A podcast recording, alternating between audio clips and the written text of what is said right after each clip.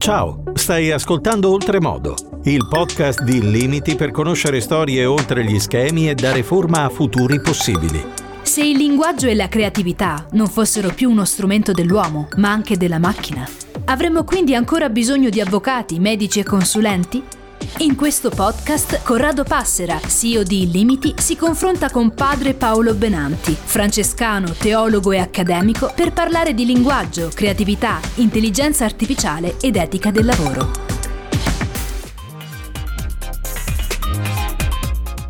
Bentrovati.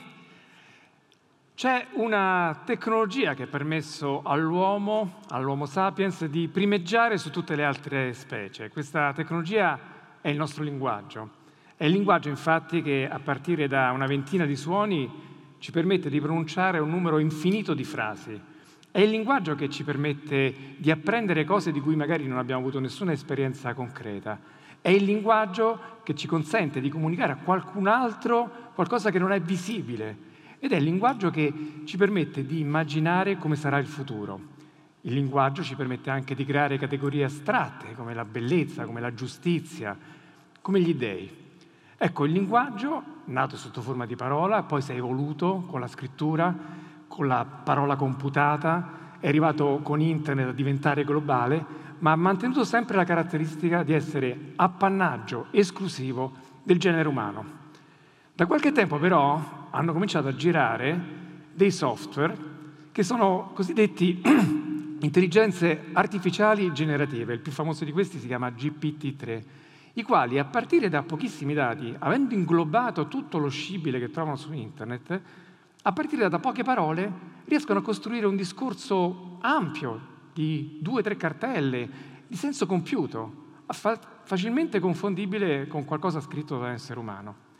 E allora la domanda è, che ne sarà di professioni come il medico, il consulente finanziario, l'avvocato, il giornalista, avranno ancora un senso nell'epoca in cui anche le macchine possono accedere a qualcosa che noi identifichiamo, seppur vagamente, nella categoria della creatività.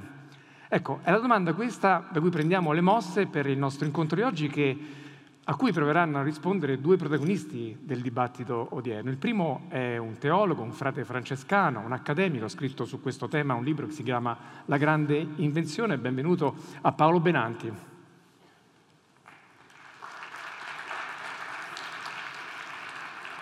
E il secondo, che in realtà è il padrone di casa, perché siamo ospiti degli Limiti Talk, è stato timoniere di grandi gruppi privati e pubblici, è stato ministro della Repubblica, è stato uomo politico e ora nella sua prima esperienza da imprenditore guida il gruppo di Limiti. Benvenuto a Corrado Passera.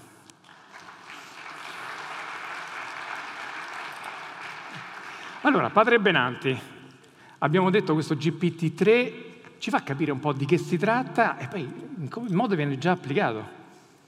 Bene, buongiorno, grazie per questo invito. Eh, dunque, di fatto GPT-3 è, eh, per usare una definizione breve, è un'interfaccia, un'interfaccia linguistica tra noi e la macchina. Eh, da quando la macchina, con il topolino di Shannon, Theseus, non è più semplicemente diventata un surrogato del muscolo, ma in qualche misura riesce ad eseguire dei calcoli, riesce a ottenere dei risultati, ecco, eh, il nuovo problema era come interfacciare l'uomo alla macchina. Abbiamo inventato tastiere, abbiamo inventato mouse. Ora con il GPT-3 torniamo alla nostra interfaccia più naturale da almeno 70.000 anni a questa parte, il linguaggio. E allora GPT-3 eh, comprende, se si può parlare di comprensione anche se il soggetto non è umano, quello che diciamo e comprende quello che diciamo non in relazione semplicemente a quello che è all'interno delle nostre parole, ma anche in base a quello che è il nostro fine. E allora esempi di autocompletamento di un testo, una volta che io gli do qualcosa come un titolo, sono un esempio di questo. Eh, chiedere un qualcosa che normalmente sa fare solo un tecnico, come per esempio eh, compilare una dichiarazione dei redditi oppure eh, scrivere una denuncia in un linguaggio legale com- corretto, è un altro di questi compiti. Ci fa, ecco, ci fa qualche esempio? Abbiamo dalla regia un contributo, ce lo può spiegare? Perché è veramente un po' impressionante quando ce l'ha fatto vedere la prima volta la capacità che ha questa macchina di elaborare qualcosa di senso compiuto. Ecco, Bene, eh, Ciascuno di noi sa che uno dei grandi vantaggi di poter aver fatto un'istruzione superiore è quella di acquisire la padronanza di un linguaggio specifico. Eh, per esempio la matematica è un linguaggio specifico, io riesco ad ottenere alcune cose. Quello che vediamo alle nostre spalle è eh, l'interfaccia che GPT-3 fa tra il linguaggio naturale, come io e voi ci esprimiamo, e una forma di linguaggio molto specifica che si chiama accounting o bilancio. A sinistra in blu vedete l'espressione in linguaggio naturale, ho investito 10.000 eh, dollari nella mia impresa e a destra vedete come GPT-3 compila questa forma specifica di linguaggio che si chiama bilancio, cioè mette quella cifra, la capisce come cifra e la mette nella giusta colonna, mette quella spesa, mette quell'investimento.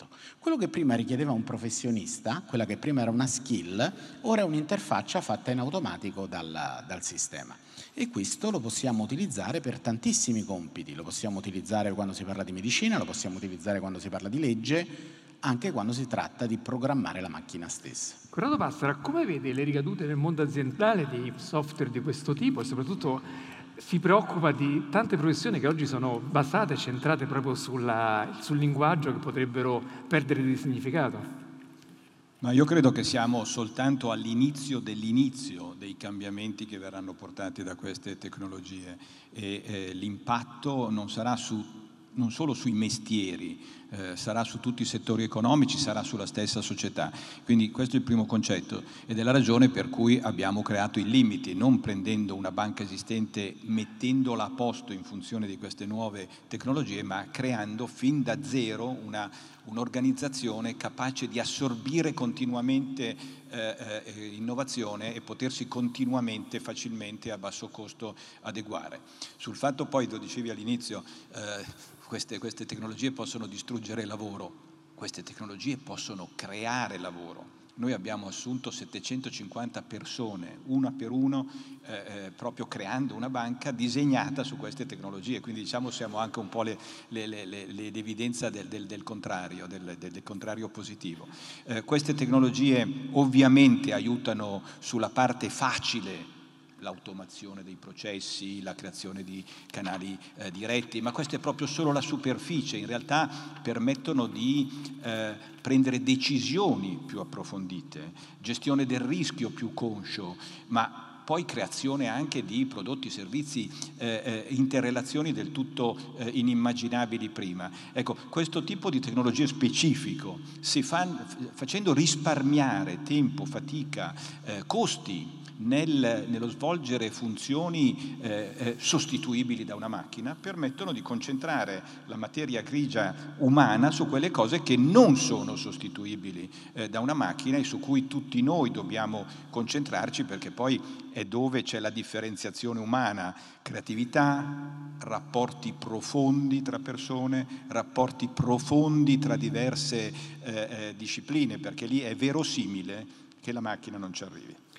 Paolo Benanti, creatività, dice il dottor Passera, in realtà oltre al GPT-3 ci sono altri software analoghi che possono a partire da una, due note creare la, la, sinfonia di Schubert, quella che è l'incompiuta, possono da poche pennellate creare un quadro alla maniera di Van Gogh, possono, lei ci ha fatto vedere anche addirittura da una domanda, da un'ispirazione di un sito, creare un sito in pochi secondi uguale a quello magari di illimiti. Ci dica un po' altri, le altre applicazioni di questo algoritmo generativo.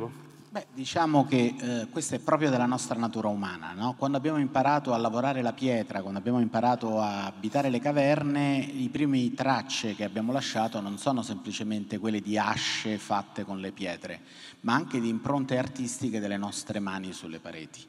La nostra natura simbolica dice che il linguaggio non è semplicemente un qualcosa che esegue qualcos'altro, così come accade all'interno di una macchina. E allora ecco che una serie di questi strumenti come le GAN, cioè questi eh, network, adversarial network generativi, possono essere utilizzati per creare degli effetti che io e voi potremmo definire artistici, possono completare storie, possono essere narrative, possono essere immagini che assomigliano ad opere d'arte, eh, possono anche trovare delle cose che normalmente noi diremmo degne di brevetto o degne anche di, di premio Nobel. E allora la domanda è what if? Cosa accadrebbe il giorno in cui il vincitore del prossimo premio Nobel dovesse essere una macchina? Allora il Nobel lo diamo alla macchina, lo diamo a chi l'ha inventata, a chi l'ha programmata, a chi la possiede. Ecco, strutture tradizionali anche di gestire e regolare la creatività hanno bisogno di essere adeguate per questi nuovi strumenti. Senta, ma noi abbiamo messo tra virgolette questo Illimity Talk, l'abbiamo chiamato Talking About Creative Machine ma sono creative queste macchine? Beh, allora diciamo, io ho giocato personalmente con GPT-3, gli ho fatto fare un po' di poesie, due erano molto carine, ma le altre otto le ho dovute scartare io quindi sono creative sempre per me che sono un soggetto umano. Ecco, la parte umana nella creatività, cioè qualcuno che dice che bello, riascoltiamola, rileggiamola, rivediamola, non si può togliere.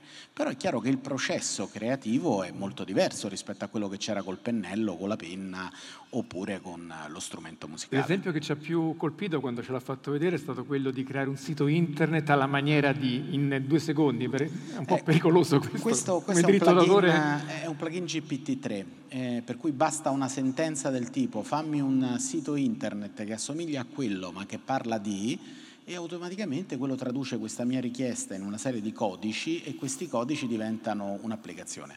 Ecco, è creatività tecnologica questa, forse colpisce di più quando vediamo compiuta l'incompiuta, però anche questo ci interroga sulle skill. Corrado Passera, parliamo di creatività, però quella umana, no? Lei che guida un'azienda e appunto in ambito finanziario uno si immagina devi avere un personale tutto dedicato al mondo dei numeri, del, del, del business, eccetera. In realtà ci, ci, ha fatto capire prima che la creatività è un elemento sempre più importante anche per aziende che si occupano di temi classicamente finanziari. Perché? Come la coltiva lei? Come la diciamo, stimola nel suo ambiente? Ma non solo il settore bancario finanziario, ma tutti i settori se la giocheranno moltissimo in termini di creatività e il primo presupposto della creatività in azienda è quello di avere persone in gamba, ovviamente, ma molto diverse tra di loro. I 750 illimiters, quelli che lavorano in illimiti, vengono da 303 organizzazioni diverse. Quindi è chiaro che questo ti comporta una qualche, qualche gestione del, del, dissenso interno, però è proprio quello che si vuole, questa è la scintilla che poi fa succedere le nuove idee. Il presupposto quindi è la diversità. Eh, la maggioranza non viene neanche da banche, quindi proprio da altri settori. Eh, quindi presupposto la diversità, poi è l'attitudine del management, quelli che sarete voi poi nelle aziende. Eh, se il management è il primo a dare l'esempio in termini di le nuove idee vengono apprezzate e non subito messe da parte, la sperimentazione viene incoraggiata e non, come dire, trattenuta, eh, l'errore, il fallimento vengono accettati come fisiologici se sono la conseguenza del tentativo di andare oltre, ecco tutto questo crea un ambiente che stimola la creatività. Senta, lei si è laureato qui alla Bocconi, no? sì. quindi l'importante per arrivare a questo è una preparazione, ma la scuola italiana è pronta per generare questi manager che dice lei? No, ma non questi manager, questi cittadini del nuovo mondo, del mondo che si sta creando. Cioè se è vero che in tutti i settori la creatività fa la differenza, l'unicità fa la differenza, allora tutto ciò che è uniformante, tutto ciò che è rigido, eh, tutto ciò che non sviluppa curiosità, ecco, allora non è favorevole alla creazione di cittadini prima ancora che di lavoratori adatti al nuovo mondo.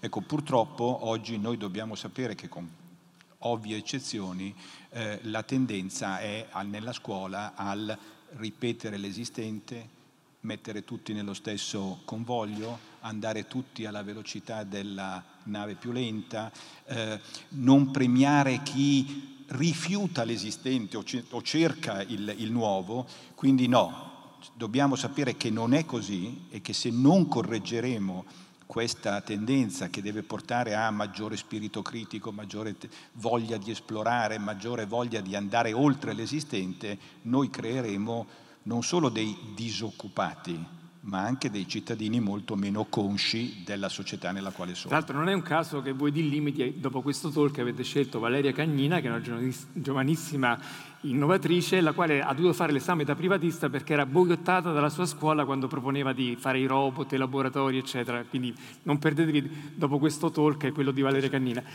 Padre Benanti, lei ha parlato in maniera piuttosto lusinghiera di questi GPT-3, di questi algoritmi generativi, però qualche criticità ce le hanno. Beh, eh, da tanti punti di vista. Da un punto di vista, per esempio, della semplice comunicazione, GPT-3 è il miglior produttore di meme che conosciamo al momento. E voi immaginate come un meme possa cambiare anche quella che è l'opinione pubblica o possa essere utilizzato per scopi che non sempre sono leciti. Pensate a tutto quello che è il discorso sui vaccini. Eh, la seconda questione è anche un'altra, è che la diffusione di questi eh, strumenti concede un grande risparmio in una serie di cicli di bilancio, perché chiaramente non sono persone che pago, ma sono semplicemente dei service o dei servizi che metto all'interno della, della mia produzione, della mia execution verticale. E pur tuttavia tutto questo mangia eh, quella che è una cultura aziendale, mangia quelle che sono delle skill e si dipende da un layer abilitante esterno a proprio quello che è l'azienda. E, e qui la domanda è, è importante, no? se non abbiamo più la capacità di dire se quella creazione della macchina è valida o non valida, quando gli affido processi decisionali fondamentali, se c'è un errore, chi lo controlla?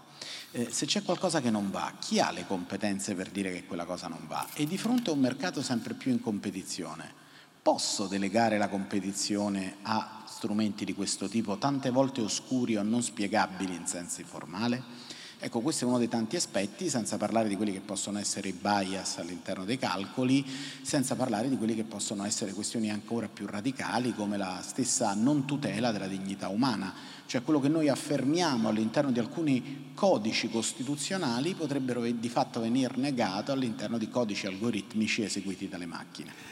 Renato Passera, quando si parla di intelligenza artificiale spesso si sottolinea l'emergere di tanti problemi, la trasparenza, la privacy, i monopoli. Qual è quello che la preoccupa di più? Posso solo fare un accenno a quello che diceva padre Benanti sia nella sua prima risposta che in quest'ultima, il tema della fiducia.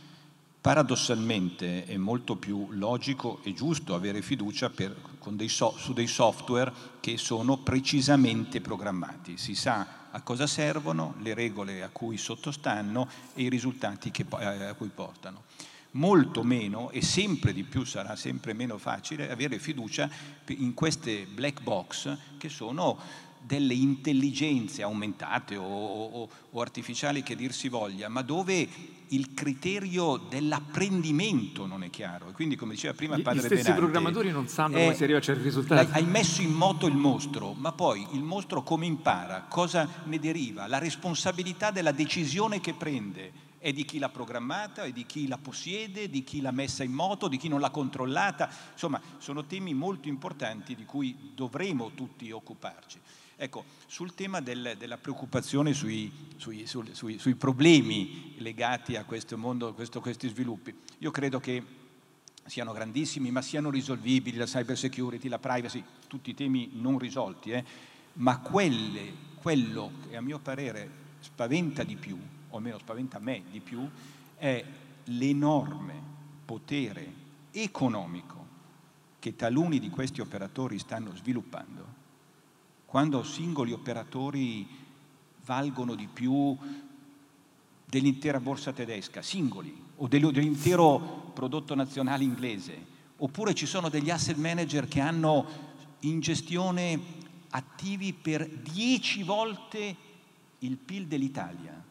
Beh, questo in termini di equilibri, proprio anche poi legislativi, di lobbying, di forza, può essere molto pericoloso, come è pericolosissima la capacità sempre più pervasiva di taluni operatori della tecnologia di entrare nella testa e nei comportamenti della gente. E dietro l'angolo abbiamo un ulteriore rischio che sta arrivando, perché se taluni di questi grandi operatori che già sanno tutto su quello che pensiamo, dove siamo, cosa vorremmo fare, se si aggiunge a questo potere già strepitoso aggiungiamo anche la possibilità di controllare quello che abbiamo in tasca e quanto vale, parlo del mondo criptovalute, dove c'è molto di innovazione da coltivare, ma c'è anche molto rischio da tenere sotto controllo, beh, allora non solo la sovranità personale, la libertà, ma la sovranità monetaria, che fa parte della libertà anche questa, e la sovranità geopolitica, perché poi sulle monete digitali ci si giocherà anche tra le grandi potenze del mondo,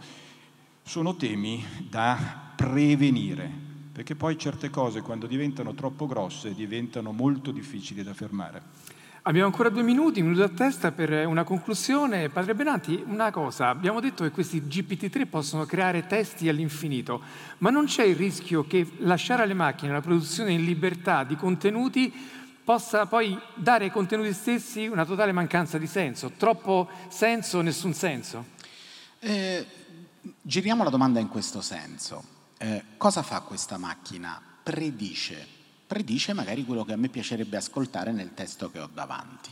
Ecco, ma se l'algoritmo di intelligenza artificiale ha una grandissima potere di predizione su un circuito che è un circuito ingegneristico, per cui l'anomalia di vibrazioni significa sapere in anticipo quando il motore si romperà, ecco, sui dati che non sono prodotti da un sistema ingegnerizzato, ma sono prodotti da una cosa così variabile come l'umano, Predire significa anche produrre, come sa ciascuno di noi che almeno una volta ha comprato sulla piattaforma qualcosa che non voleva comprare perché l'algoritmo suggeriva forse ti interessa anche. Ecco, la vera questione è questo nudging, questa spinta, non sempre gentile, che modifica il comportamento e le credenze delle persone e questo stride con la libertà. E quindi, dottor Passera, cioè, questo equilibrio che abbiamo capito è molto difficile da trovare tra noi uomini e le macchine. Dov'è il punto di bilanciamento? Non lo so, non lo so e non so neanche se in realtà quando ci riparleremo qui fra qualche anno potremo dire che abbiamo mantenuto controllo sulle macchine o sui software che abbiamo creato. Credo di sì, però non diamolo assolutamente per scontato. Probabilmente per cercare di mantenere o difendere al massimo la nostra libertà come esseri umani, come, come singoli, eh, probabilmente dobbiamo rafforzare ulteriormente quegli elementi che ci distinguono dalle macchine. L'abbiamo un po' accennato prima, ma tutto ciò che è creatività, andare oltre, tutto ciò che è collegamento tra linguaggi diversi, quindi tra discipline, ma anche linguaggio scientifico, linguaggio morale, linguaggio artistico. Ecco, questa capacità di intersecare linguaggi e competenze e probabilmente anche in termini, diciamo, di, di, di coraggio, eh, di curiosità, di coraggio, probabilmente sono le uniche difese belle eh, da un mondo che in gran parte avrà evoluzioni ad oggi imprevedibili. Grazie a Corrado Passera, fondatore di Limiti, grazie